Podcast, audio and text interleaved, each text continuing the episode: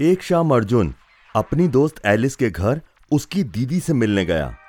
दरअसल उसने एलिस की दीदी के बारे में अपनी कलीग से बहुत कुछ सुन रखा था। बैठो ना अर्जुन। अर्जुन के वहाँ आने के कारण से बेखबर एलिस मुस्कुराती हुई बोली। अर्जुन बैठ गया और वहीं एक और खड़ी एलिस की दीदी को देखते हुए बोला, अरे दीदी, आप भी बैठिए ना। आज तो मैं सिर्फ़ आपकी वजह से ही आया हूँ। तुम्हारी दीदी, वो कहाँ है? अर्जुन की बात सुन एलिस हैरानी से बोली, अरे, मेरी दीदी कहीं दिख रही है तुम्हें? मैं तुम्हारी दीदी की बात कर रहा हूँ, एलिस। अर्जुन ने कहा तो एलिस कुछ नहीं बोली। दीदी, मैंने सुना है कि आप स्पिरिट से भी बातें कर लेती हो। अर्जुन एलिस की दीदी को देखकर रोमांचित होता हुआ बोला मैं इंसानों से भी बात कर लेती हूँ। कहकर एलिस की दीदी मुस्कुराई। एलिस अर्जुन को देखती हुई बोली हाँ अर्जुन, दीदी स्पिरिट से बातें कर लेती है।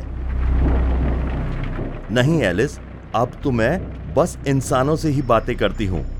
अचानक ही एलिस की दीदी बीच में बोल पड़ी तो अर्जुन को थोड़ा सा अजीब लगा। अर्जुन की भावभंगी का देखकर एलिस को समझ गई। वह बोली एक बार दीदी किसी डेमोनिक स्पिरिट, यानी कि शैतानी आत्मा से बातें कर रही थी। वह स्पिरिट बहुत ज़्यादा ताकतवर थी। शायद इसीलिए उस स्पिरिट से बातें करते समय ही दीदी की मौत हो गई। अब दीदी इंसान नहीं, बल्कि वे खुद एक स्पिरिट हैं। इसीलिए उन्होंने कहा कि वे अब सिर्फ़ इंसानों से ही बातें करती हैं।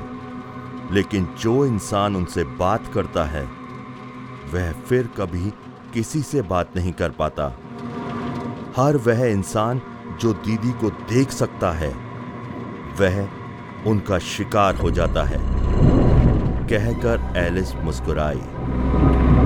और उसका पूरा अपार्टमेंट अर्जुन की हृदय विदारक से गूंज उठा।